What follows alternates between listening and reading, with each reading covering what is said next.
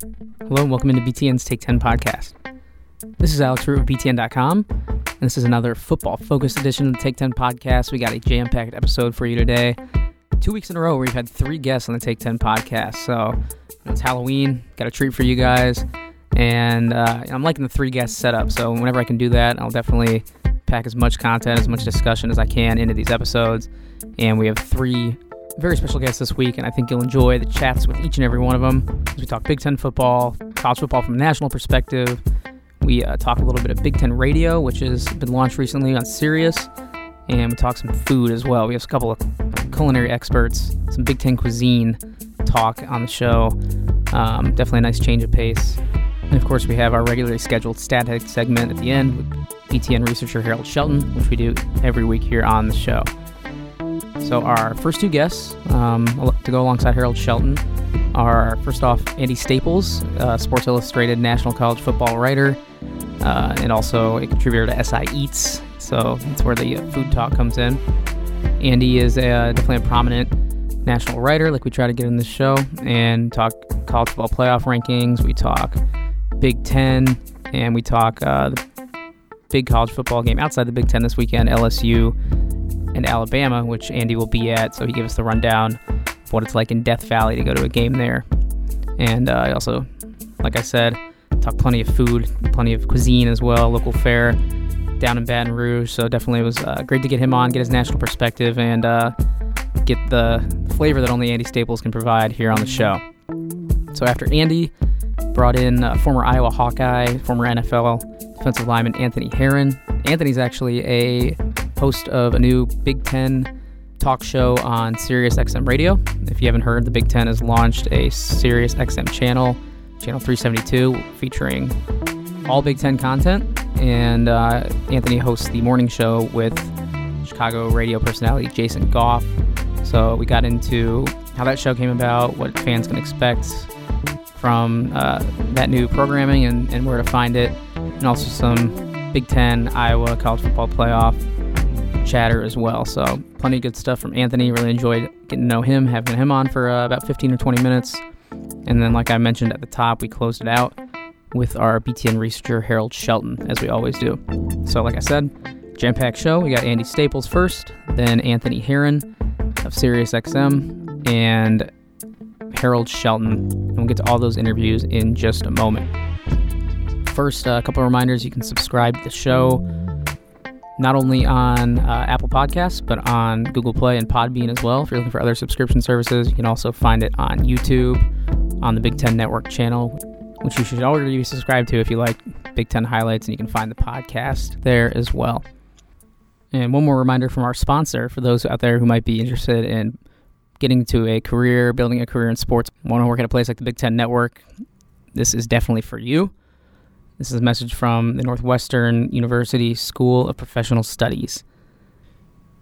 If you've ever thought about a career in sports, check out the master's program in sports administration at Northwestern University. You can build your skill set and your network in evening or online classes. Find out more at sps.northwestern.edu/sports. All right, now we'll get to the first of three interviews here on this episode of the Take 10 podcast. As I mentioned at the top, first interview was with Andy Staples of Sports Illustrated. A lot of fun talking to him. Definitely a funny guy and a very insightful, knowledgeable guy. And we got his uh, opinions on college football playoff, on the Big Ten, on the game he'll be at this weekend, LSU, Alabama, and a whole lot more. So, without further ado, we'll get right to it. It's the Take 10 podcast discussion with Andy Staples. Very pleased to be joined by national college football writer for Sports Illustrated. He also talks football on SiriusXM Radio. It's Andy Staples. You can follow him on Twitter at Andy underscore Staples. Andy, thanks for joining me. How's it going? Oh, it's very good. It's always exciting when they release the rankings that we kind of figured we're going to look like that. Yeah, exactly. Maybe a little, little surprise between two, three, and four, but that's about it. Yeah, not a ton of surprises tonight, and uh, we're going to get to those rankings in depth in just a second. But First off, I assume you'll be in a better mood on this podcast than uh, Oklahoma State head coach Mike Gundy was with the media Saturday. You won't be like dropping any fart noises on the mic tonight, will you?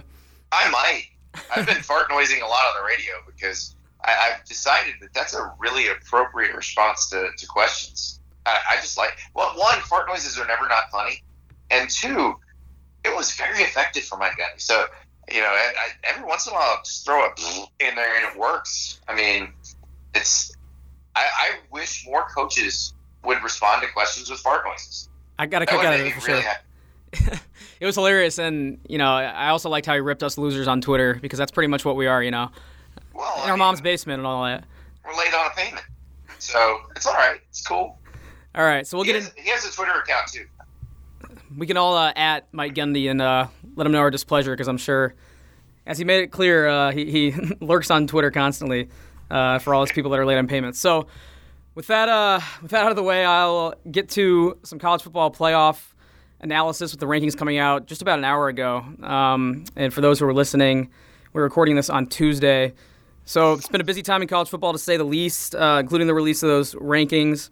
So we'll start there and I'll run through the top six real quick just for those who don't know. Uh, Alabama was number one, Clemson came in at number two, LSU at three, and Notre Dame at four, and then Michigan and Georgia are on the doorstep at five and six. So for, first off, just want to get your reaction. Any surprises or gripes out there? Uh, I know you said off the top that it wasn't too shocking, but I want to get your, your initial thoughts on the debut CFP rankings. I thought Notre Dame would be two or three. I was a little surprised they're four. So I think that that tells us they better better go undefeated, which we, we thought anyway. But um, now I think we know they have to go undefeated to make the playoff. Um, I, I was interested because okay, LSU's best win is Georgia. That's that's a very good win. That's the number six team according to the according to the committee. Well, Notre Dame's best win is Michigan, which is the number five team according to the committee.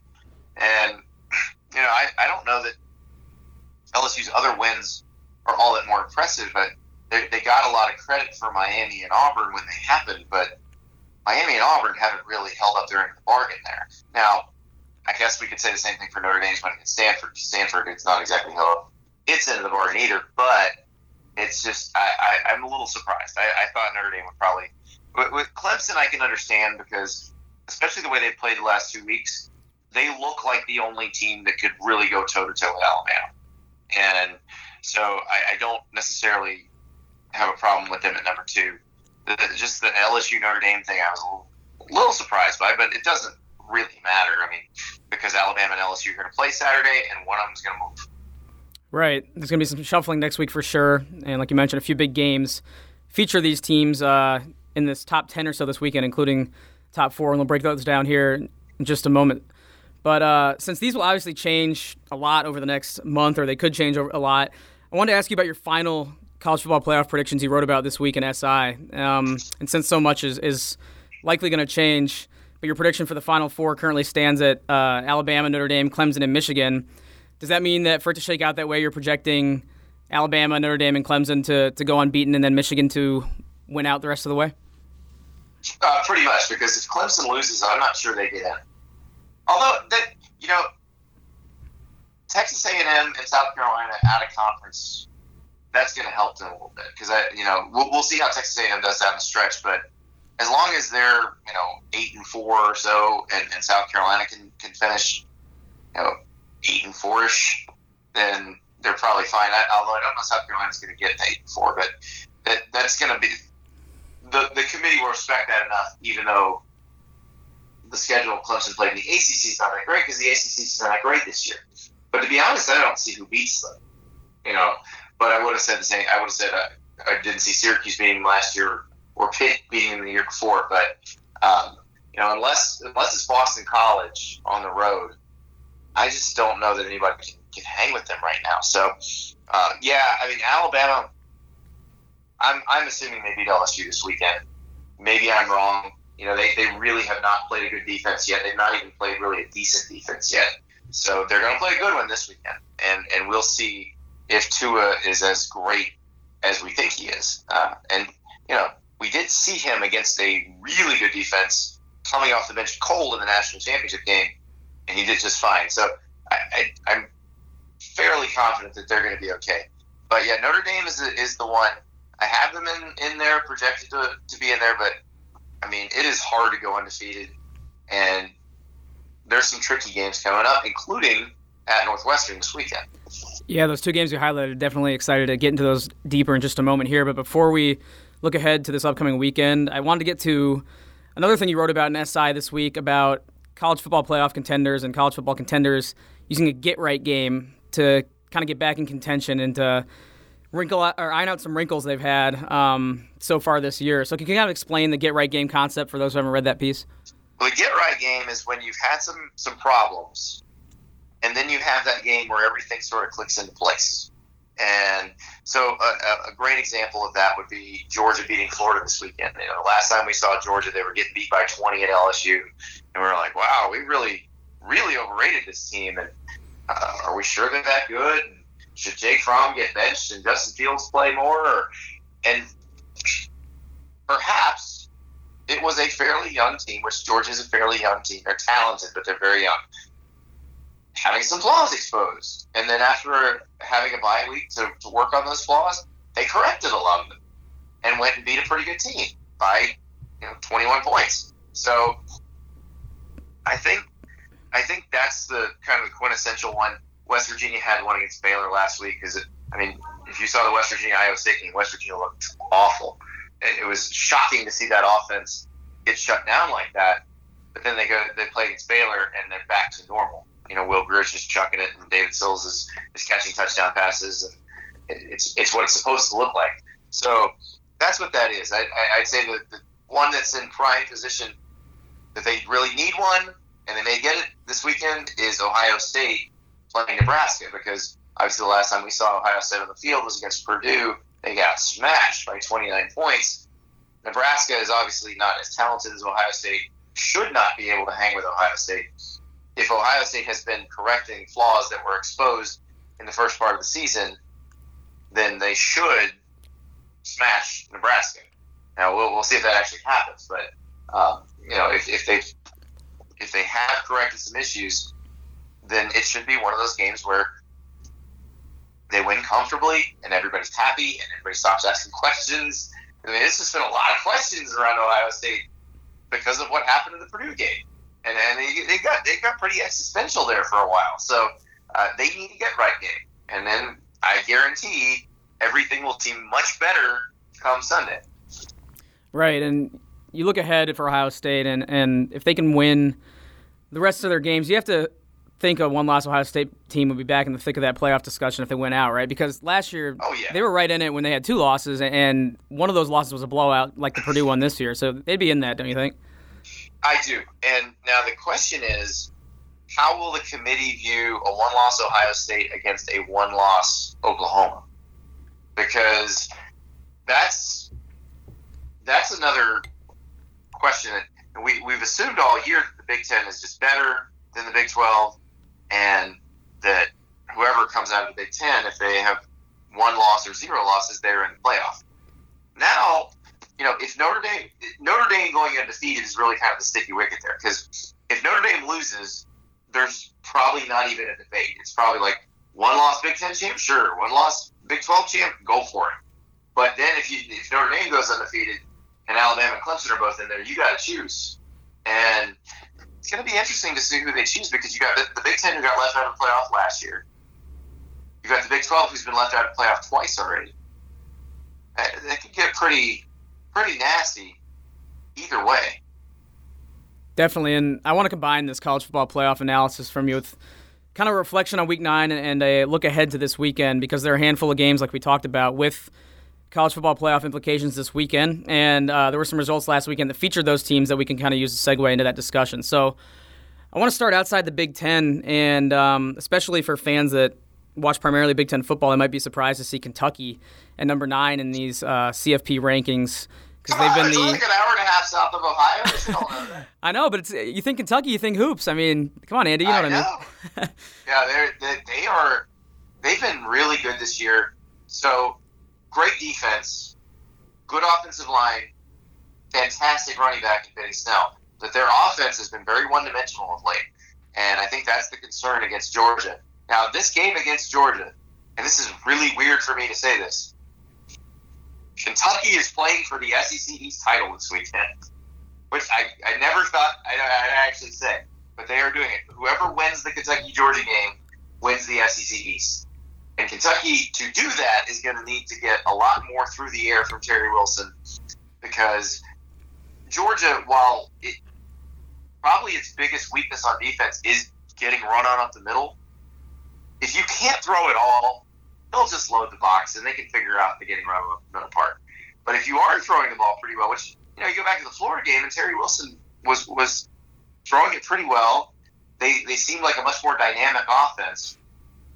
And you play like that, you might be able to win this game. And it's certainly going to be rocking this. This is going to be the biggest game in Lexington in, in forever. Uh, you know, you, you have, probably have to go back to when Bear Bryant was Kentucky's coach to find a game that was bigger than this. So it, it's going to be a great atmosphere there. And, you know, for those who don't know, Kentucky football fans are actually super loyal. Like that, everybody assumes that they only care about basketball. There, they actually care a lot about football. Just haven't had a lot to cheer about, but they've shown up pretty consistently over the years, despite the fact that their their team kicks them in the teeth every time. Uh, so I think it's going to be a really exciting weekend in Lexington. I just don't know how happy the home crowd's going to be unless Terry Wilson has maybe the game of his life throwing the ball because I just Georgia is the more talented team and should win this game. But you know, a multi-dimensional Kentucky offense changes the math on us.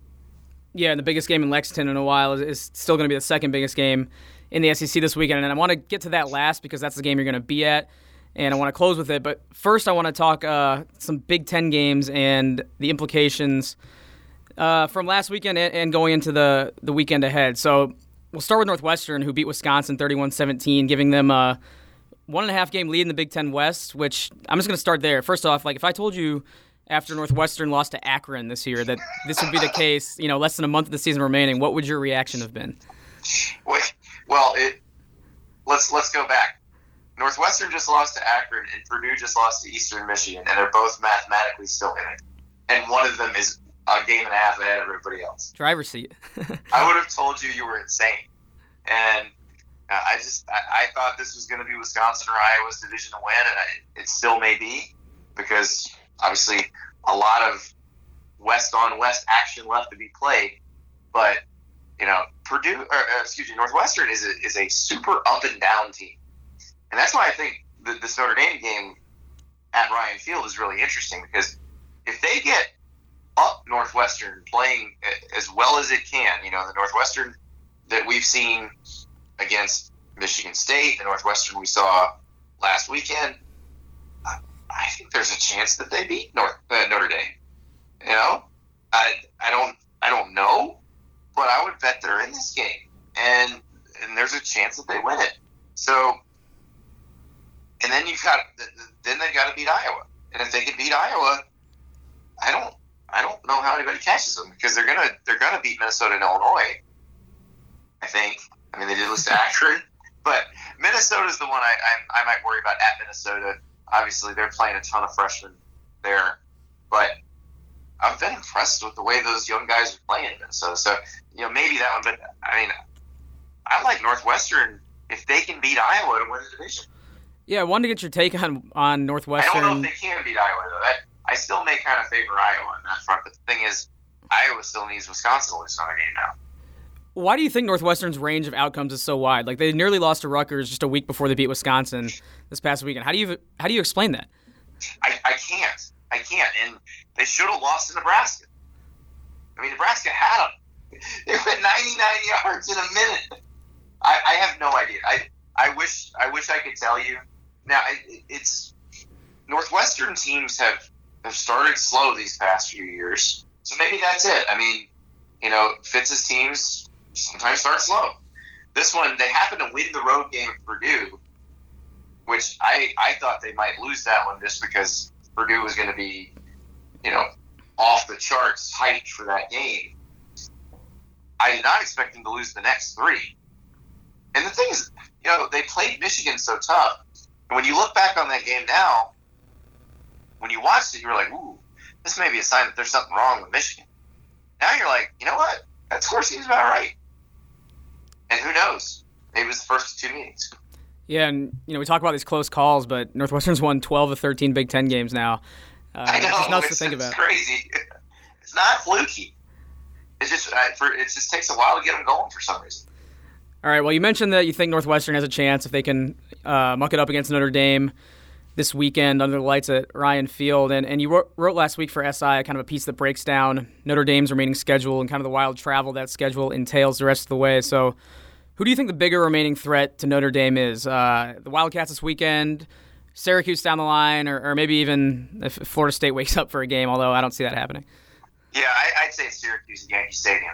And that's when the, the Notre Dame people are kind of upset that they gave that home game away. And the fans are like, why, why are we playing this at Notre Dame Stadium? Well, I mean, this is this is how Notre Dame operates. They they it's fan service for one of their larger alumni bases in New York, and so you know I don't think they thought about when they scheduled the game. They didn't think about oh, got to try to protect an undefeated record, and maybe you don't want to be on you know away from home for the last five games. But yeah, I, I just I also don't think they thought Syracuse would be this good, and I don't think that's fluky either. I think Dino Babers has been building up to that point, and Eric Dungey is a really good quarterback. Um, you know, we, we kind of wondered what would happen if Eric Dungey could stay healthy for an entire season because the last two years he's gotten hurt mid-year. They've fallen way off after he got hurt. You know, this year he he's still slinging. So he's gotten dinged up. He's had to come out a couple times, but uh, you know he was he was slinging against NC State last Saturday, and I think that's a team that can jump all over you, score some points, and then put you in comeback mode. And it's hard. I mean, it, they pushed Clemson as far as Clemson could go. Clemson almost broke against them. You know, it took their the guy who was the fourth string quarterback in spring practice converting a fourth and six to, to make them win that game. So I, I think Syracuse would be the one. If, if any of these guys is going to knock Notre Dame off, I think I think it's Syracuse. Now the USC thing's interesting too. Their last game is at USC, and before yesterday, I said there's no chance USC wins that game. But USC made some pretty big staff changes yesterday. They fired the offensive line coach, and Clay Helton took over play calling from offensive coordinator Tee Martin. If they are more dynamic on offense, and by that I mean they can actually run the ball, they might have a shot against Notre Dame too. But I want to see them play and they have three games they should win before that. They play Oregon State, they play Cal, and they play UCLA. I want to see them prove it against some of those teams before I start to think they might have a shot against Notre Dame. Well, Andy, I liked your analysis of uh, Syracuse and Notre Dame, but I did not hear you factor in the pinstripe uniforms North Notre Dame's supposed to wear. I'm not a fan. I was going to get. Want your thoughts on those? I realize they are paying homage to the Yankees, but you have an iconic helmet. Wear a gold helmet. One more uh, thought on Notre Dame before we move on. If you're a Michigan fan, from that perspective, who are you rooting for here between uh, Notre Dame and Northwestern? I know you kind of said that Notre I, Dame, you, they're not going to get in with one loss. For Notre Dame, honestly, if you're Michigan, I think you keep rooting for Notre Dame because, well, I don't know. Here's my problem: if you've got a 12 and one Big Ten champ Michigan and an 11 and one Notre, Notre Dame that beat Michigan, I might put Notre Dame in over Michigan because they played and Notre Dame won. And you could say, well, Michigan's evolved into a different team. Well, so is Notre Dame. Notre Dame's offense is way better than when they played Michigan. So that's one of those things where I I don't I don't know what I'd want if I'm Michigan. I, I feel like if Michigan just keeps winning, they're going to be okay. Because like I mentioned, a, a 12 and one Big Big 12 champ Oklahoma. I'm not sure Oklahoma can get through that league without losing another game. It's it's just the Big 12 is pretty good at the top, and so it's it's quite possible Oklahoma loses again. So I just if I'm Michigan, just keep winning, and and everything will probably work itself out. But yeah, it's I don't know. It's it's a weird one because you don't really want to be sitting there with one loss, and Notre Dame has one loss, and they beat you. So now, Michigan can't do anything about the loss now, but I think if, if Notre Dame's undefeated in the playoff and Michigan is the team that was driving to potentially tie the game at Notre Dame at the beginning of the season, and that's the only game they lost, I think that would actually probably buoy Michigan. That would probably help. Well, Michigan's got obviously a big one this weekend against yeah. Penn State. Penn State's coming off a win, close win against yeah. Iowa. And, and did that performance for you watching – Penn State hold on against Iowa, inspire more confidence in their chances yes. to beat Michigan? Because you know last year they Much throttled more. the Wolverines. So what do, what do you think about uh, Penn State's chances to upset Michigan this weekend? Well, I so I thought Iowa was going to beat Penn State going into the game. I, I after Penn State lost to Michigan State, I was kind of wondering, all right, what is this team right now, and, and where are their heads at?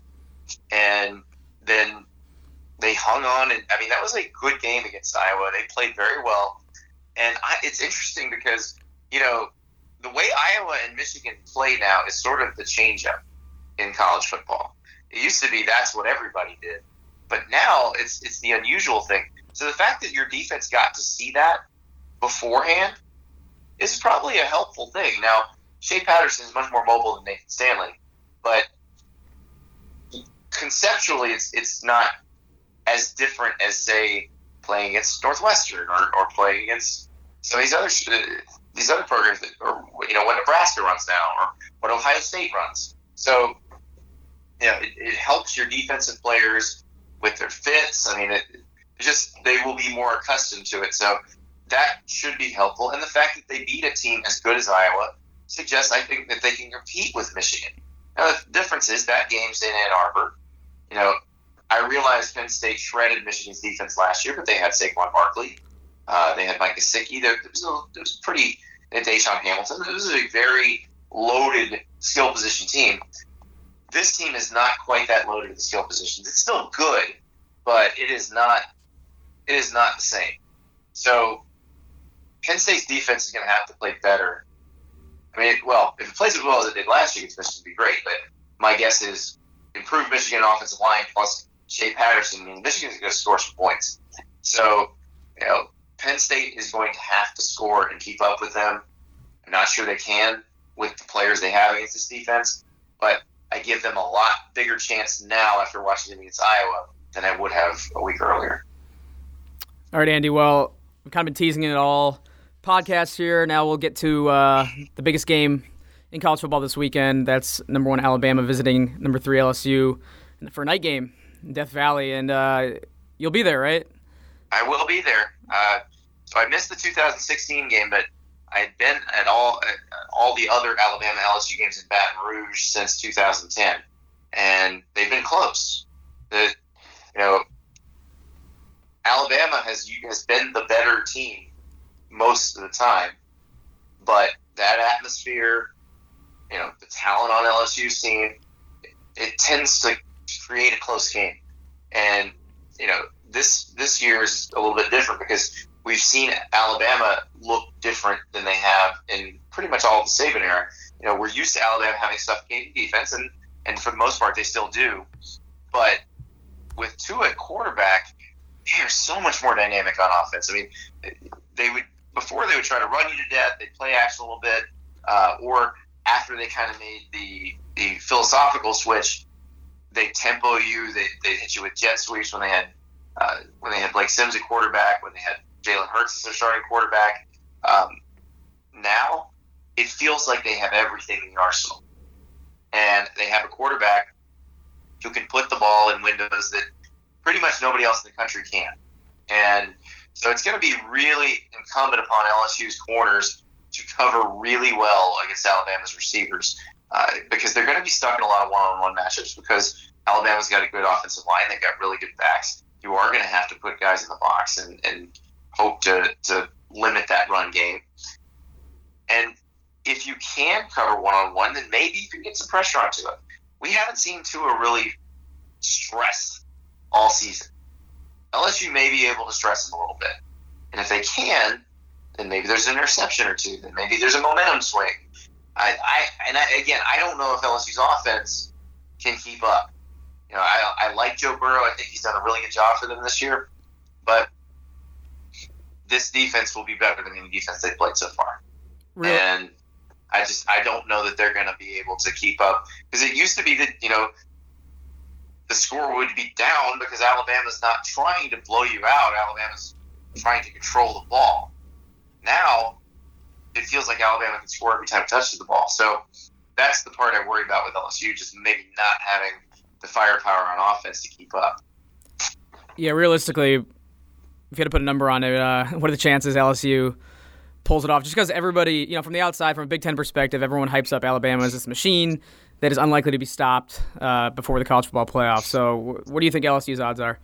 I'd say about twenty five percent. All right. Um, and before we wrap up, I, I know since you're going to be in Death Valley, I got to get your take on the tailgating scene there because I've heard great things. I know I'm sure you've sampled it. Uh, yeah, it's it's known as you know the, the best tailgating scene in college football. What makes it so great? Well, they're probably more interested in the tailgate than the game, and, it, and it's funny because that's the, the reputation Ole Miss has. But Ole Miss tailgating's not as good. Uh, you're not allowed to, to cook in the Grove at Ole Miss. LSU, they're cooking. Everybody's cooking, and they're making all kinds of different things. It's not just the usual um, what you'd expect: the gumbo, the, the crawfish etouffee, the boudin. There's all that, but then you've got guys cooking steaks. You got people making barbecue. You got you got guys that, that just they get these ice sculptures and then they pour vodka down the ice sculptures and they have people sitting there with their mouths at the bottom of the ice sculptures and letting it slide in there. It, it's crazy. They're, they're just insane. They throw a bigger, better party than everyone else, and they know it. And there will be 100,000 people inside the stadium and probably another 100,000 outside the stadium. Sounds like paradise, to be honest. And uh, since you're a food aficionado, for those who don't know, I got to get your take on the best food down in Baton Rouge. I'm guessing it's something with a Cajun tinge to it, but I'll defer to the expert. What's what's good it's to actually, eat down there? It's actually not. I love the place. There's a place called Ruffino's that I love. That they do a little bit of everything. Um, the times I've, I've gone, they've had a 64 ounce bone-in prime rib that uh, that was exquisite. Uh, I was I was very happy with that. Uh, there's another place called City Pork that's more of like a you know lunch place, deli, sandwich shop, and I mean that's a you, you go go there get a you get a banh mi now. If think Vietnamese and in Baton Rouge, yeah, it's it's really good. um, and then they got decent barbecue that uh, across the Mississippi River, and uh, I think it's called Port Port Arthur. Um, there's a place called Cou-Yon's uh, that's that's really good. So I mean, it, it's it's one of those places that you you will find something great to eat pretty much everywhere you step. Um, if you want like the traditional Louisiana meal, there's a place called Mike Anderson's, which is where all the old heads in Baton Rouge go, and um, it's it's the it's like if LSU has a, a, big official visit weekend, they're taking the player the, the recruits to Mike Anderson's. Um, that's where you get your your seafood. That's where you get your crawfish. That's where you get your your etouffee, your gumbo. So I mean, it's it's it's a great town to, to get really full in. So with all the distractions and the food and the tailgates and everything that surrounds the environment there, how do you drag yourself into the game if you're covering it? Because you got to get in there at some point before kick, right? Well, if you've never been to an Alabama LSU game in Baton, well, actually, they're great in Tuscaloosa too, but the Alabama LSU games in Baton Rouge, just a completely different atmosphere. It's one of those. If someone asked me what I, I can go to one college football game for my entire life, what should I go to? I would tell them go to an Alabama LSU game in Baton Rouge. The, the only problem is once you've been to one, it spoils you for all other games. Every other game you go to, you're like, no, that's it. because it, the, in terms of the intensity, uh, the talent on the field, the hype in the crowd, there is no comparison. Nothing comes close. And everybody always says, well, you're crazy. That's not. And then they go to their first and they're like, I get it. Okay, you're right. It's, it's just it's just different. So, if the atmosphere in the game, you know, exceeds everywhere else you've been, I want to hear about the food uh, everywhere else you've been this season. What's the best food you've had uh, in any of your stops this year? I assume you've, you've taken some other trips uh, besides Baton Rouge this year. Absolutely. Now I'll give you I'll give you one from last week, and I haven't written about this one yet. Uh, I found this spot in Big Ten country actually uh, not too far from Northwestern's campus, actually right on the corner of Loyola Chicago's campus. So there's a place called Dak in um, in it's not Rogers Park. It's the neighborhood right next to Rogers Park, but it's basically right next to Loyola Chicago. Yeah, Uptown maybe. Uh, no, I think it's called Edgewood. Oh, Edgewater. Edgewater. Edgewater. Yep. Edgewater. Yep. So it's Korean wings, and that so the the I guess traditional Korean wing sauce is like a soy ginger garlic sauce. It is so addictive. These are some of the best wings I have ever had in my life. They, they don't fry it. They don't batter them too much. Like it's not like a, pot, a piece of Popeye's fried chicken or something. It's it's a very thin, crispy wing, and then they put this sauce on it. And and th- I don't know where they get these wings from, like mutant chickens, biggest wings you've ever seen in your life. And they do the whole wing. You get the drummy and the flat still connected, and it's just incredible. I was I was shocked, you know, because I, I, I was at Loyola Chicago doing a story, uh, catching up with Sister Jean, and had a couple minutes between doing some interviews, and I, I just popped up Yelp, and it's there was this place with like 500 five star reviews, 0.3 mile walk away. I was like, oh, I got to try this, and it was outstanding. So if you're in Chicago and you want some wings, Dak. I'm in Chicago, and it's probably only a few miles away from where I'm sitting right now, so I'll have to check it out. There's another wing place. I don't know if you've been in that area. It's in Evanston called uh, Buffalo Joe's. Have you heard of that? I, have heard of it. I, I, have not been there. I'm gonna to, there's a, there's a few places I still need to try, and I'll have to add that one to the list. All right. Speaking of good food in Big Ten country, what's the best food you've had uh, in the Big Ten that you can remember? Ooh, that's tough. There's so many good places. Or some of your um, favorites then. I, I love the burgers at Dotty Dumpling's Dowry in, in Madison. Those are outstanding. I also got these um these little Russian dumplings the last time I was in Madison. Hold on, I gotta I gotta look. I have to get on my computer and look up the, the name of the place. Take it's called like Paul's Pel'meni or something like that. Um, but so it's like seven bucks for this giant serving of these dumplings that are they're you know stuffed with meat and then they're boiled and they they put this unbelievable mixture of sauce and herbs over it. It's called Paul's Pel'meni, and uh, it's just sort of at the end of. It's on Gilman Street, but you're, as you're walking down State Street, away from the university toward the Capitol, uh, right before you get to that area, right near the Capitol, you just kind of turn right. It's right there. Um, but that was that was outstanding. Um, Lead Belly in Lincoln is is fantastic, and I had never had an honest aged burger before my last trip to Lincoln. That's that's another good spot. There's I think there's three of them in Lincoln now. Uh, they just really creative burgers and uh, great milkshakes. Yeah, I've been to Lead Belly in Lincoln, and it's definitely delicious. Have you heard of the uh, Campus Eats show that we do on BTN? We need to get you on as like a contributor or something like that. Oh yeah, oh any, anytime. I, would be glad to. I, anytime that I, I, I, get to go eat good food. Oh, I, and special shout out to the uh, the jerky at Biercamp, which is uh, probably like half a mile from Michigan Stadium. And every time I'm in Ann Arbor, I, I load up on beef jerky there. All right, he just settled one more food question. It's kind of a national food debate that uh, will, will never end. But this time of year, being what it is with Halloween and all that, need your opinion. Is candy corn good or is it bad? It's awful. It's one of the worst substances that I, it's not man-made or it's not it's not natural for sure. I have no idea what it is, but it's it is gross. I don't I don't want it when I'm trick you know I'm out with the kids tomorrow and uh, my hand happens to go into their buckets and take some candy. There will be no candy corn taken. I promise you that. Andy, this podcast is going so well until that question. I'm a candy corn fan. How dare you? but uh, Andy, I appreciate your food insight. appreciate your football insight. That's all I got for you. Really appreciate the time. And uh, it'll be fun to follow the rest of the college football season and follow your work along the way. My pleasure. Thank you so much for having me. All right. Thanks a lot to Andy for joining me. Really enjoyed chatting with him.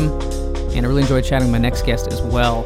And that is Anthony Herron, the former Iowa Hawkeye, uh, man of many roles in sports media, including a host of a Big Ten show that just launched on SiriusXM Radio, the Big Ten This Morning show on Channel 372.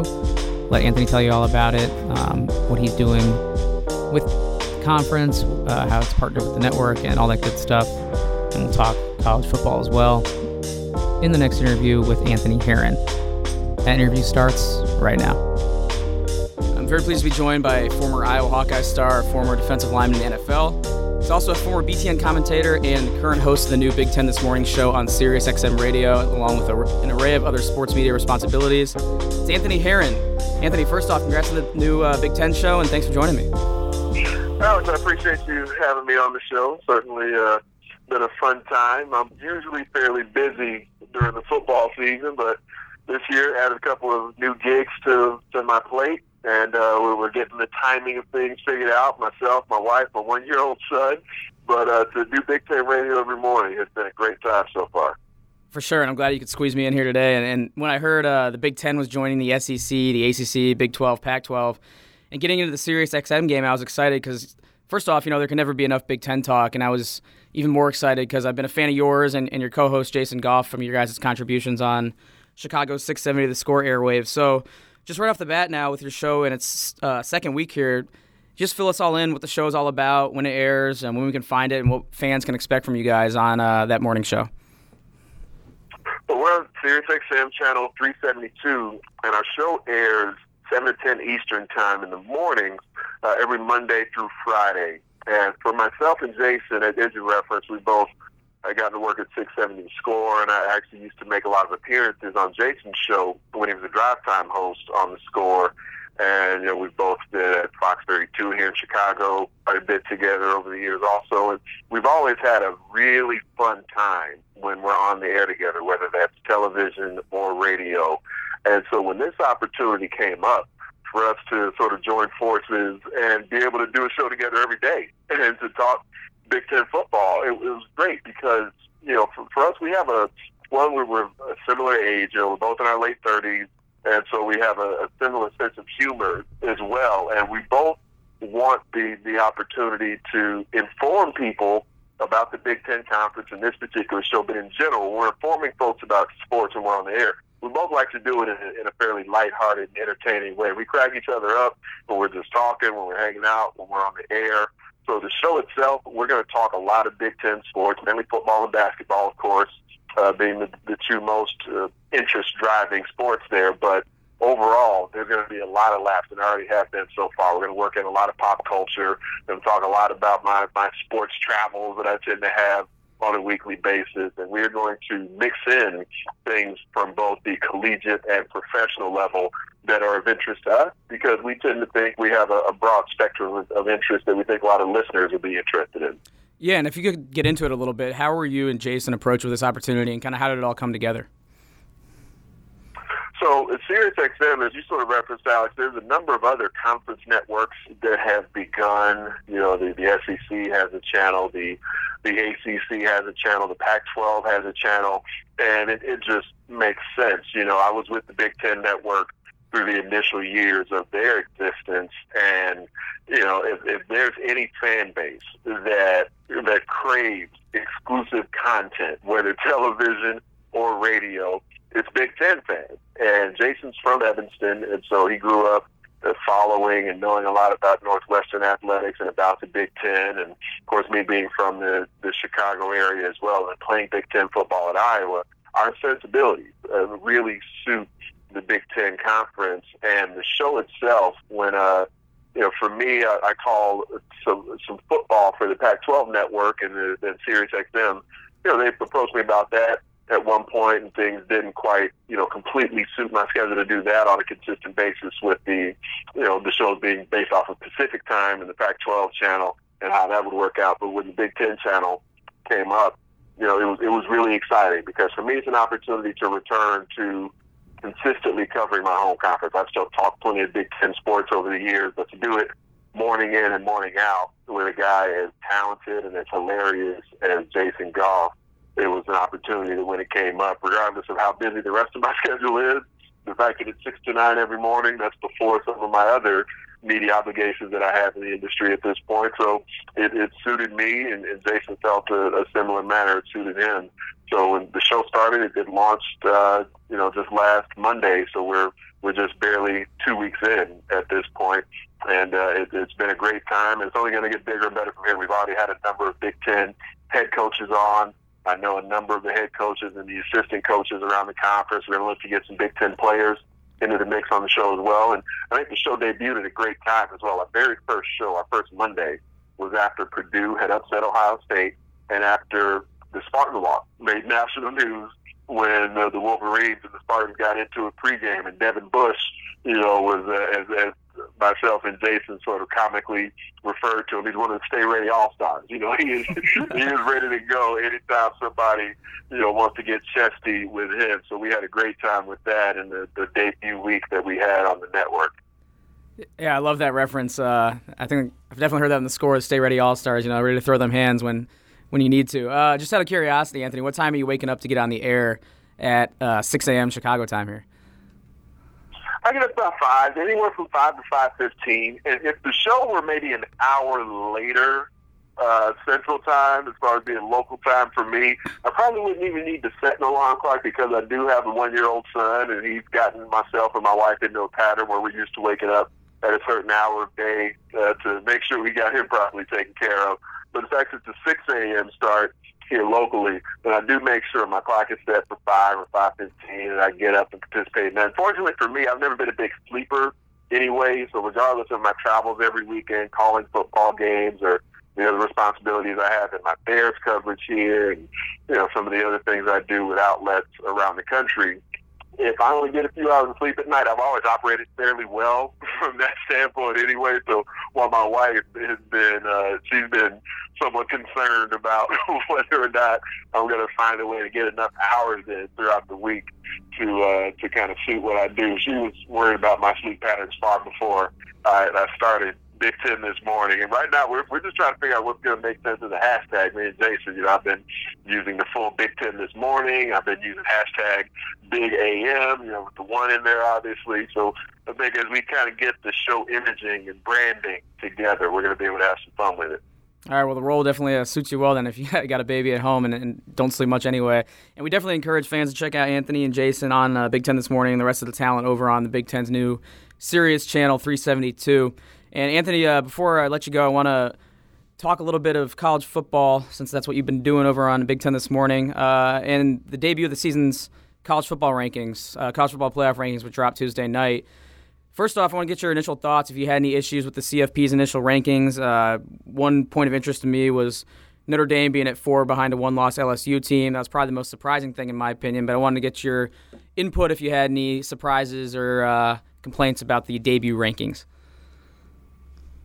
I wouldn't say there was any really big surprises. I, I did think that if anything, Notre Dame was perhaps going to be a place higher than anticipated as opposed to a place lower. You know, Notre Dame coming in at number four, I thought perhaps we'd see the Irish as high as number two. Not only the undefeated record, but their strength, of schedule and strength of record were both, you know, pretty impressive coming into things as well. And it seems that the committee, uh, led by Rob Mullens, the Oregon athletic director, that you know perhaps they felt like just the eye test was something that gave LSU an edge as a one-loss team, with their loss being to Florida, who the committee put at number 11.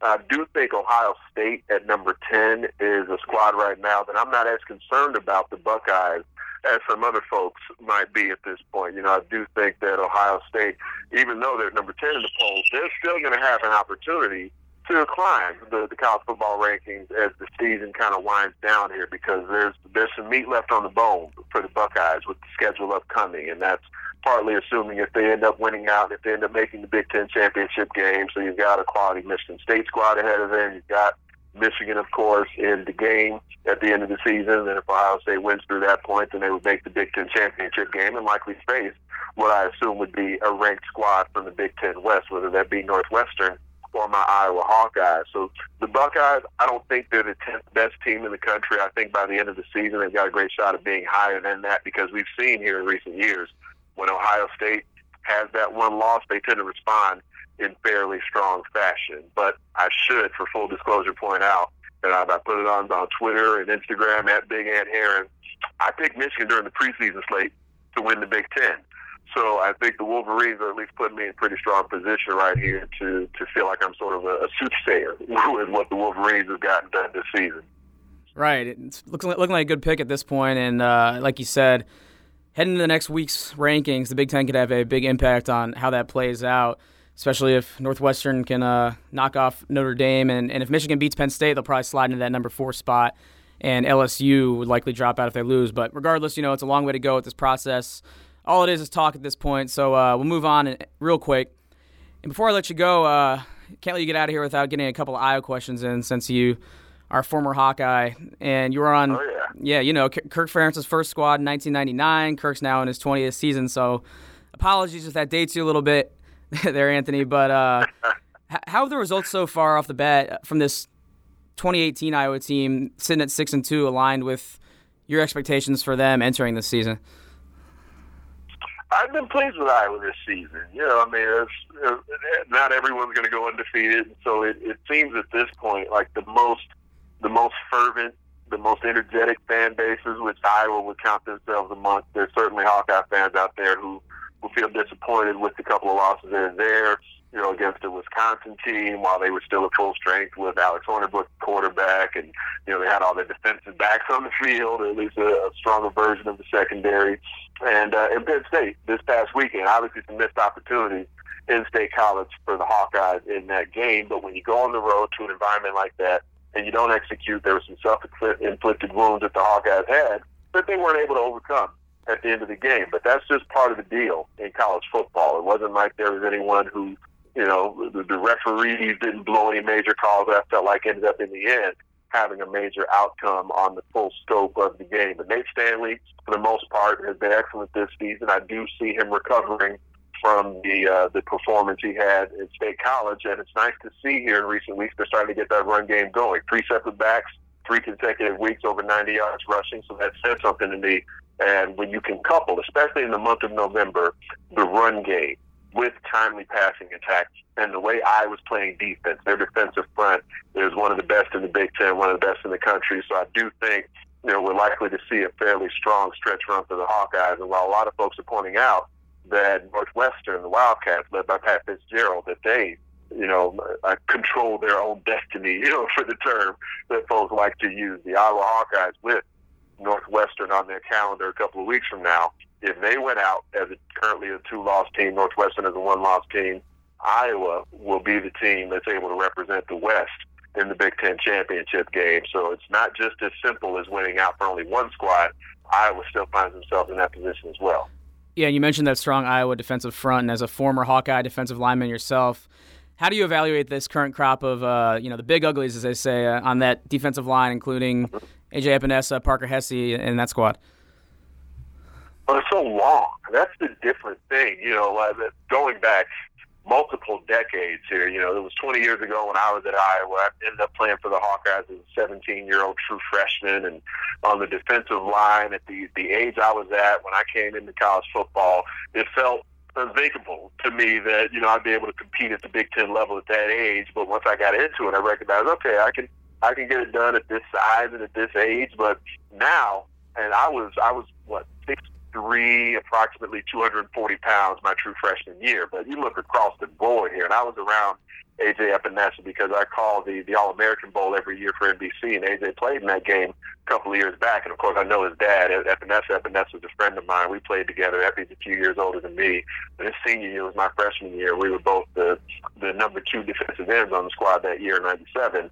And AJ is he's he's just his mechanics at the position have grown so much over the years. And it's nice to see him going from just a big, strong sort of effort player to a guy who's very mechanically sound as a run defender and a pass rusher. And so across the front on the defensive line, they do a nice job rotating a number of different guys through up front. They've been able to keep that tradition. Even in, in years past, back in the 90s, the, there weren't a great Iowa team all the time. We would always put talent into the National Football League on the defensive front. That's a position that's always been of, of respect within the program. Uh, you got a crop right now that's certainly keeping that going, but their their frames, their body types are a little bit different. You see a lot of guys six four, six five, six six along the defensive front. You got some some skyscrapers there defending the run and rushing the quarterback, and so it's fun to watch them play. Yeah, we'll see if that defense can help carry the Hawkeyes to Indy, like you said. There's a little bit of a, a pass still for them. Uh, Northwestern and Iowa both uh, have some tough games still to go, and they still got to play each other, so it'll be interesting to watch. Both East and West, see how that plays out in the last month of the season. Anthony, I want to close before I let you go with a uh, pizza question, since we also had Andy Staples of SI in this episode and talked plenty of fine dining with him. So I want to stick with the food theme uh, before we sign off here. And your, your Twitter bio says you're a pizza snob, so I'm going to put you on the spot. I want you to give me uh, your top two or three pizza places here in Chicago. I'll start with uh, an un, uh, with, an, with an overrated spot. I know there's a lot of folks who like the, the burnt crust uh, pizza and with with the deep dish. I'm not I'm not so fond of that one. I, I think that for me, I would rate number one Giordano's, and I live downtown in Chicago, and Giordano's is my favorite spot in the Chicago area. There's another suburban Chicago place called Papa's Pizza that I'm really fond of. They don't necessarily do a deep dish pizza, but they do what they call a double decker pizza, where you essentially stack two very flavorful uh, slices of pizza on top of each other and make that into a full pie. So I'm really fond of that. And I would say my number three ranked pizza place, uh, just to go with a thin crust spot, because I while I'm a pizza snob, I don't really want to just keep myself in any one individual lane. So for deep crust, deep crust, I mean for thin crust, I go to Aurelio's. That's a pizza spot that I think maybe has the best thin crust in town. I I say it's comparable uh, with a place that's around the corner from where I live, actually called Flo and Santos. It's got some great thin crust, but I would give Aurelio's a slight edge with the thin crust over Flo and Santos. All right, now I'm hungry after you uh, dropping those names right there. Uh, and I've actually lied. I got one more question for you, and that's uh, uh, regarding your Bears coverage. I need to know, as a Bears fan myself, will the Bears make the playoffs this year? I think they will, and it's not because the rest of the division in the NFC North is going to falter. I just think by the end of the season, we're going to see a Bears team that continues to improve nonstop. Will they win the division by the end? I don't necessarily think that yet. I think the Minnesota Vikings are going to get things figured out with the depth of talent they have on that roster and the amount of guys who return from their playoff run last year and adding Kirk Cousins into the mix. I do see the Vikings winning the division by the end of the year, but I think the Bears will end up making the playoffs. I think Chicago, Minnesota, and Green Bay will all end up representing the NFC in postseason play in some form or fashion. And uh, you know, folks who who like to follow me, whether it's on Twitter or Instagram, you can also use the hashtag AntBites because the reason Alex asking me about my food takes is not just pizza. I tend to do a lot of travel videos and photos when I'm on the road and, and eating, and I have a great time doing that and letting folks know where I like to dine when I'm on the move. Yeah, hit him up at Big Ant Herron. Anthony, really appreciate you jumping on today, fit me in your busy schedule. Looking forward to tuning in to Big Ten this morning on Sirius XM 372. And looking forward to following your coverage the rest of the season uh, in the Big Ten and beyond. So appreciate it, man. Yeah, really looking forward to it. It's been a great start to the show so far, and, who knows, as we move forward here in the near future, perhaps we'll even be able to get some things simulcast. And I can get back into the BTN studios and get the radio show on television there on the Big Ten Network. That's kind of my, my growth plan. My next goal is to get back with my old bosses at BTN to see if we can make that happen. There we go. Let's make it happen, man. We'll uh, we'll definitely be, be following you regardless. Thanks a lot, Alex. All right, thanks once again to Anthony for joining me. Always uh, love listening to him on Chicago's airwaves or wherever you can find him in sports media.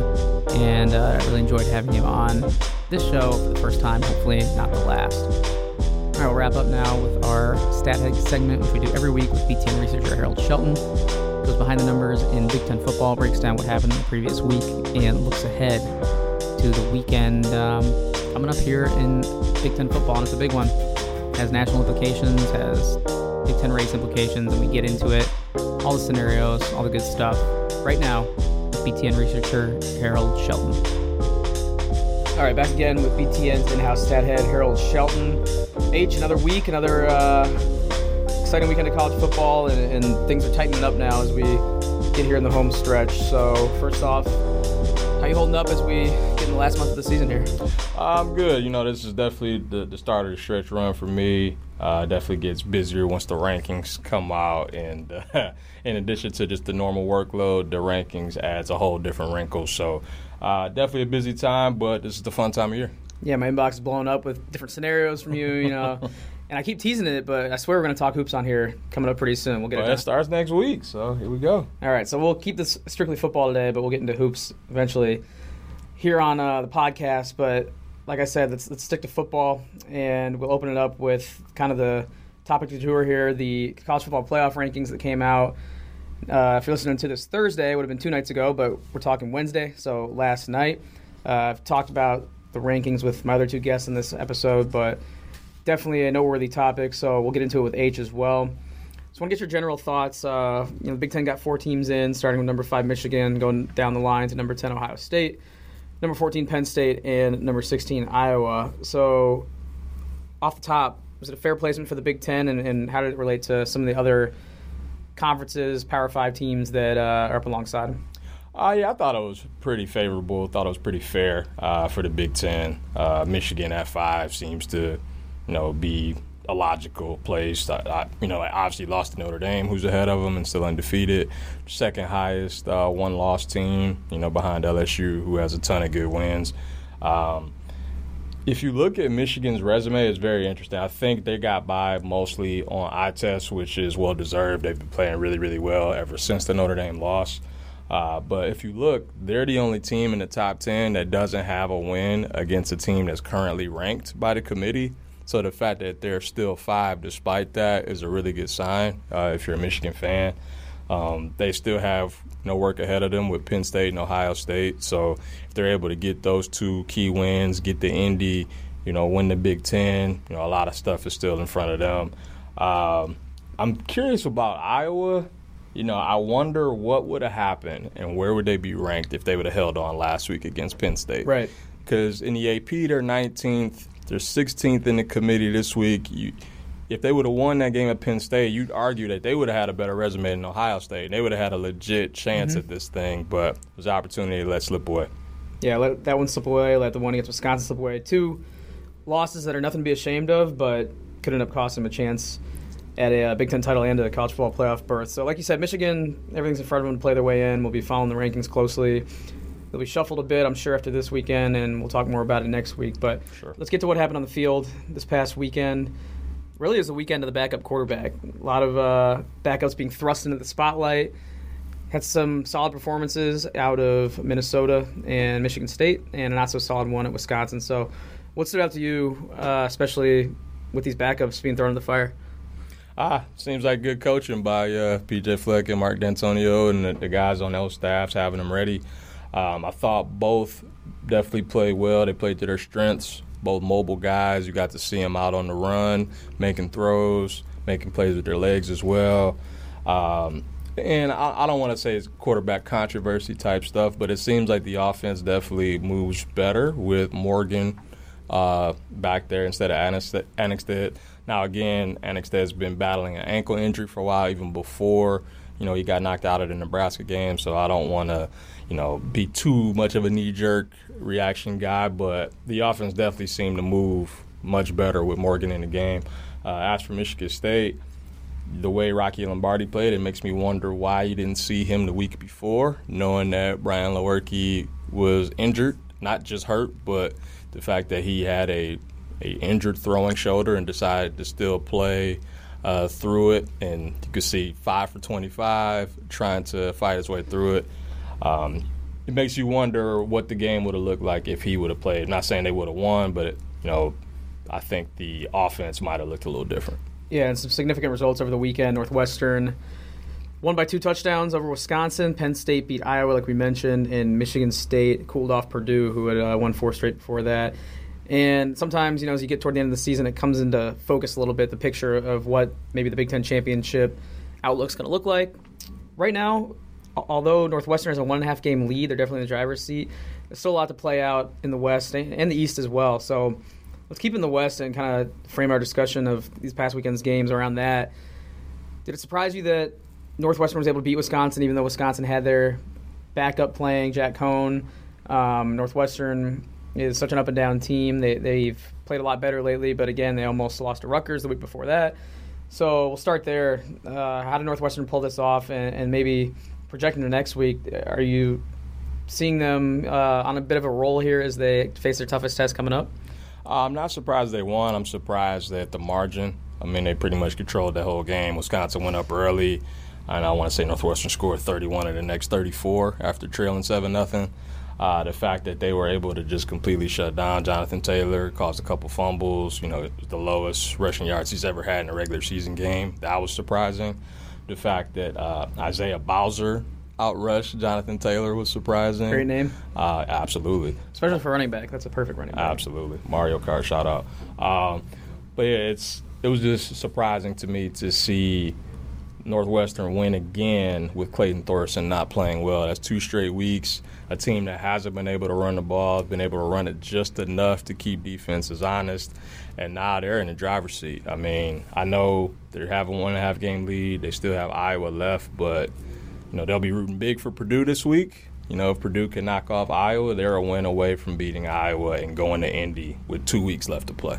Yeah, so kind of get into that West race a little deeper if you could. I mean, you laid it out pretty well there, but with Iowa and Purdue both losing, definitely some missed opportunities there for them to seize control of the West. Besides that Northwestern and Iowa game, and then the uh, Purdue game this weekend, what really has to happen for Northwestern to either take command or another team to get back in it? Uh, I mean, if Northwestern beats Iowa, I mean they're pretty much in great shape. They mm-hmm. would just have to split their last two games between with Minnesota and Illinois because they would already have the tiebreaker over Wisconsin, over Purdue, over Iowa since they would have beaten all three in that scenario. So regardless, that's what Wildcat fans need to look for, right? Right. right. If if they beat Iowa, they are in fantastic shape. Uh, if Purdue wins this week, considering that they already have the head-to-head over Purdue mm-hmm. and over Wisconsin they would if they beat Iowa, they pretty much they would go at that point, no matter what happens with the Minnesota and Illinois games. Uh, they definitely could use an Iowa loss. So if Iowa wins, if they win out, then they're going to go to Indy because they would have the tiebreaker over Northwestern. Again, and I should I'm kind of jumping myself here. I'm assuming another Wisconsin loss since Wisconsin has to play Penn State still. Right. I assume that they'll probably lose that game. Iowa's in great shape as long as they're not in a tie with Wisconsin because of that head to head. So pretty much, if Iowa can win out and Wisconsin loses, then Iowa will go. If Northwestern wins out, or if Northwestern beats Iowa and splits their last two, they'll go. Wisconsin and Purdue are in big, big trouble. They need a lot of things to happen, and they probably have the two toughest schedules remaining. Yeah, it's scenario season. This couple of weeks before the Big Ten title game, and then the uh, lead up to the Big Ten tournament is always what I enjoy because oh, there's yeah. so many scenarios I have to play out. Uh, so we kind of covered the West past Indy. How about in the East? We had the two big dogs sitting out this past weekend, Michigan and Ohio State. But how did that picture come into focus, if at all? I mean, with Penn State beating Iowa and, and you know still not being out of it on that side. Michigan, though, being undefeated, just has to take care of business. They're there. Yeah, pretty much. I mean, I think if the if Michigan wins out, they go. Mm-hmm. If Ohio State wins out, they go. It's pretty simple with those two. Uh, if Penn State were to win this week, it gets a little more interesting. It would keep Penn State and Michigan State both still alive. If uh, Michigan State still has to play Ohio State, if they were able to get in a three-way tie with Michigan and Ohio State, they would actually win that tiebreaker due to better division record. Uh, but if Michigan wins Saturday, it pretty much blocks everybody else out, and then you just have the mega game in Columbus right. at the end of the year. Right, and it's crazy, you know, as we go week after week here, I would kind of bring up Northwestern as either trying to dig out of that hole they created for themselves or not really giving them credit for almost beating Michigan, more like framing it as what's wrong with Michigan. And now, if you can believe it, they're in the driver's seat, like we said, for the West Division title. I, I assume you didn't really see this playing out the way it has in the last few weeks or so. No, it, it, was interesting. I thought that after they beat Michigan State, kind of looking at the schedule, like, okay, well, they got Nebraska, they got Rutgers. If they're able to get those, then you're looking at hosting Wisconsin with a real shot, especially since they already beat Purdue. But people kind of forgot because it happened so early, you know. But since they lost games to Akron and they looked so bad against Duke, and then they lose to Michigan after blowing a 17 point lead, you're like, oh, well, they're one and three. Who cares? You know, kind of a lost season but that win against Purdue back in week one holds so much weight now, as we see. Right, and you know it's kind of a game you almost forget about. It was week one; it was, a, it was hype at the time. Then non-conference kind of washes it all away, at least in my dumb brain, short-term memory style of remembering things. So yeah, and I'm glad you brought that up and how it's kind of shaping the race as we move along here. Um, let's look ahead now. We'll keep it on Northwestern because they have one of the most intriguing games of the weekend, not only in the Big Ten but in the entire country they host Notre Dame. Um, it, it's interesting. One of my superiors here, uh, Michael Calderon, one of our vice presidents, uh, he brought up an interesting point that Northwestern, you know, stands to if they were just to forfeit the game and not even play. That might be in their best interest if, like, you know, you're simulating the season or something like that. If there wasn't pride and all that at stake, because really it has no bearing on their season. They're not going to make the playoff, and the Big Ten title race that they're in can only be harmed if they get someone hurt. So that's kind of a, just a funny outlook on it. But uh, they are going to obviously take the field against Notre Dame, and I want you to tell me about Notre Dame and what Northwestern's up against, because basically, as, as an outsider, I know they're good. I know they have a good defense. I know they switch quarterbacks to Ian Book, and that's about it. So, how does Northwestern match up with this team, and how do they compete Saturday night? Yeah, so Notre Dame, as we talked about, one of four undefeated teams left in the country. Probably have the best win in America right now with the win over Michigan. Mm-hmm obviously, that was a long time ago. That was with Brandon Wimbush at quarterback. They kind of sputtered along with him uh, the next couple of games against Ball State and Vanderbilt, barely escaping those. So they made the switch to Ian Book. They've been averaging over 40 points a game since he's been starting. You know, blowout wins against Stanford and Virginia Tech. Um, just pounded Navy. Now, I'll be curious to see, you know, what Notre Dame is like coming back from San Diego, long flight back. They yep. got a lot of crisscross uh, for the rest of the season. Yeah, talked about that with York, Andy Staples on their California on their travel here. schedule. Yeah, they only have one true home game left, so be curious to see if there's any any kind of letdown, jet lag kind of stuff. But uh, I'd say on the field, be curious to see if Northwestern can can run it against this Notre Dame defense. is really good. Um, they completely shut down Karan Higdon in that Michigan offense mm-hmm. in Week One. You know, Khalid Kareem is an animal at defensive end. So I don't know if Northwestern will be able to run it like they have the last couple of weeks. And I wouldn't say it's great, but they've been able to control time of possession that way. They might need the Clayton Thorson that throws it 40, 50 times and you know gets 300 yards to have a shot. Sure, there'll be a lot of Golden Domers in the stands. Oh, for sure. Yeah, this this town is swarmed with Notre Dame fans even on a regular Saturday. So uh, it'll be interesting to see. Cats could do a Big Ten a solid. They, they could. If they knock off Notre Dame, that opens it up for Michigan and Ohio State, and you know the Big Twelve. And so is it that simple though that if Notre Dame loses, you don't think they're getting in, even though they beat Michigan? Would they get in over? You don't think they get in over Michigan if both were sitting there with one well, loss? I think it becomes a discussion. Mm-hmm. I think an undefeated Notre Dame at this point, I think, is an absolute lock to get in. Yep. If they lose and they they're it's a head to head with Michigan situation. If Michigan winds up with a better resume, would the head to head matter as much since it happened so long ago? Then you have the common opponent thing. We mm-hmm. saw Michigan win at Northwestern. If Notre Dame loses at Northwestern, how does committee view that? So I think it just becomes a discussion. Uh, Notre Dame's schedule to start the year looked very daunting. Right now, it's not. Right. They don't have a ranked team. Actually, Syracuse is the only ranked team remaining um, and the only one they've beaten so far is Michigan. So I think if Northwestern were to win, it would open things up for a lot of the uh, the other one-loss teams across the country. All right, well, see, and we'll also uh, have our eyes on another big game. Uh, the team we just talked a lot about, Michigan, taking on Penn State, and uh, discuss this a little bit with our previous guests here. But Penn State put a whooping on Michigan last year. That was in Happy Valley. This game's in Ann Arbor, and the teams are obviously very different. Michigan's more dynamic on offense. Michigan's defense is better, and Penn State's defense has not looked as strong. Plus, you know, there's all the variables of Penn State's departures. So, do you think James Franklin and Penn State will still have Michigan's number at all? There's just just a completely wiped slate, new game. What are you looking for out of both teams, and where do you think each team has the edge in this one? See, it's funny. Like last year, you know, we, we talk a lot about last year's game and 42 13, but we kind of forget that the year before, Michigan beat them 49 to 10 mm-hmm. in Ann Arbor, and Michigan's kind of owned Penn State in Ann Arbor. Uh, even when they were down, they were still beating Penn State.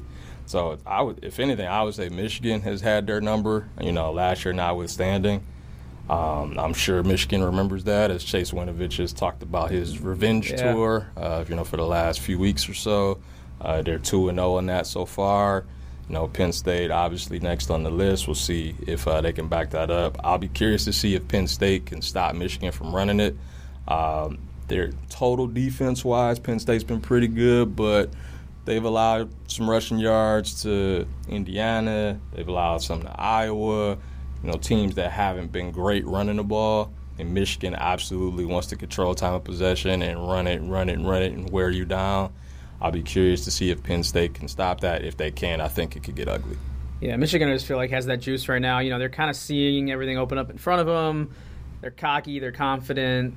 It's kind of them against everyone. I, I just feel like in sports, you know, it's, it's debatable whether momentum is a thing, but in a sport like football, where you know confidence can play such a key in performance, I think there's something to be said about that. And I think Michigan, whatever it is, it has been gaining steam this last month or so, and, and they'll come out, and I don't think they'll be, uh, you know, overwhelmed or intimidated or anything by anything that Penn State does. So I, I kind of agree. I think Michigan is going to control this one. Um, but you never know with Penn State; they're explosive. Yeah, Trace will have to be special, I think. Um, and then we saw him leave the game last week. He did come back. He did run for a long touchdown, but he's still a little gimpy. You just wonder how you know that leg is feeling coming into this one. You know they're going to be facing the best defense they faced all year. I mean, he's going to have to make plays, big plays, because I don't know if they could just have a sustained drive. I think they're going to have to hit mm-hmm. Hamler for a 70 yarder. They're going to have to Sanders. get you know Miles Sanders on a long gain. You know, and that was kind of the recipe last year. Like, you know, Saquon, you know, first, second play was to the house. You mm-hmm. know, Gesicki was huge plays. You know, I think they're going to have to hit some of those to, in order to win this game, and they just haven't had enough of those this year. Right. All right, before we wrap up, I want to get your thoughts on any other matchups coming up this weekend. I know uh, we got bowl eligibility on the line, two five win teams in Michigan State and Maryland. Uh, DJ Durkin sounds like he's returning to the sidelines for that one, as far as we know. Um, and Iowa and Purdue, we talked about it a little bit. There's a handful of other games. What will you be keeping an eye on this weekend aside from those marquee matchups that we talked about? I'm looking to see Ohio State. You know, they've had the week off. Everybody's talking about how bad their defense mm-hmm. is. Mm-hmm. The last time we saw them, they gave up 49 to Purdue. I think Rondale Moore just scored again as we're talking about it right now. So you know, how do they adjust? They're going to face a very explosive Nebraska offense. You know, Adrian Martinez is a guy that can cause them problems. They haven't gotten to the quarterback as much without Nick Bosa.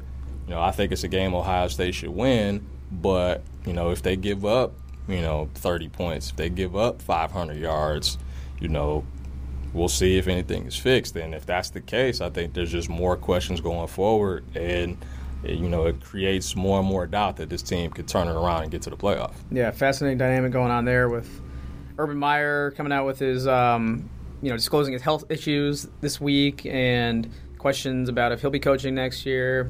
A lot of drama going on right now in the Big Ten, so a lot of stuff off the field that we haven't really touched on. But uh, you know, numbers don't lie. Numbers uh, don't have any drama, so uh, I'm glad we, we covered those today. And, and before I wrap up, I do want to mention that BTN Tailgate will be at Michigan for uh, the big game this weekend. Mm-hmm. I always mm-hmm. want to plug them. Oh yeah. And uh, I don't know anything else, H. You want to touch on before we get on out of here?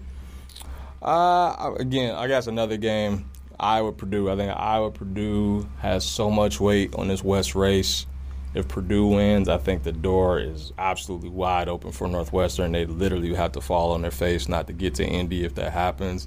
If Iowa wins that game, then that game on the 10th, when they host Northwestern, could wind up being for all the marbles. And I think Northwestern fans should be, you know, wearing their hard hats, boiler up, hammer down, the whole thing.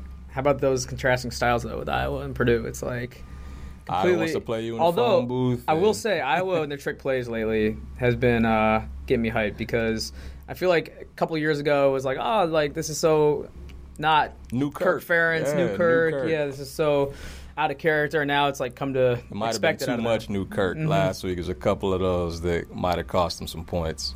Well, you know what? Shoot your shot is what I say. Jeff Brohm does it. Kirk's been he doing definitely it. Does. So that'll be a good one to watch. H, uh, let you get out of here, and, and we'll be following the games this weekend sure we'll be talking about a ton more of exciting stuff next weekend. We're sitting here, same time, same place. Oh yeah, a whole lot more clarity after this weekend for sure. All right, H, thanks, man. No problem.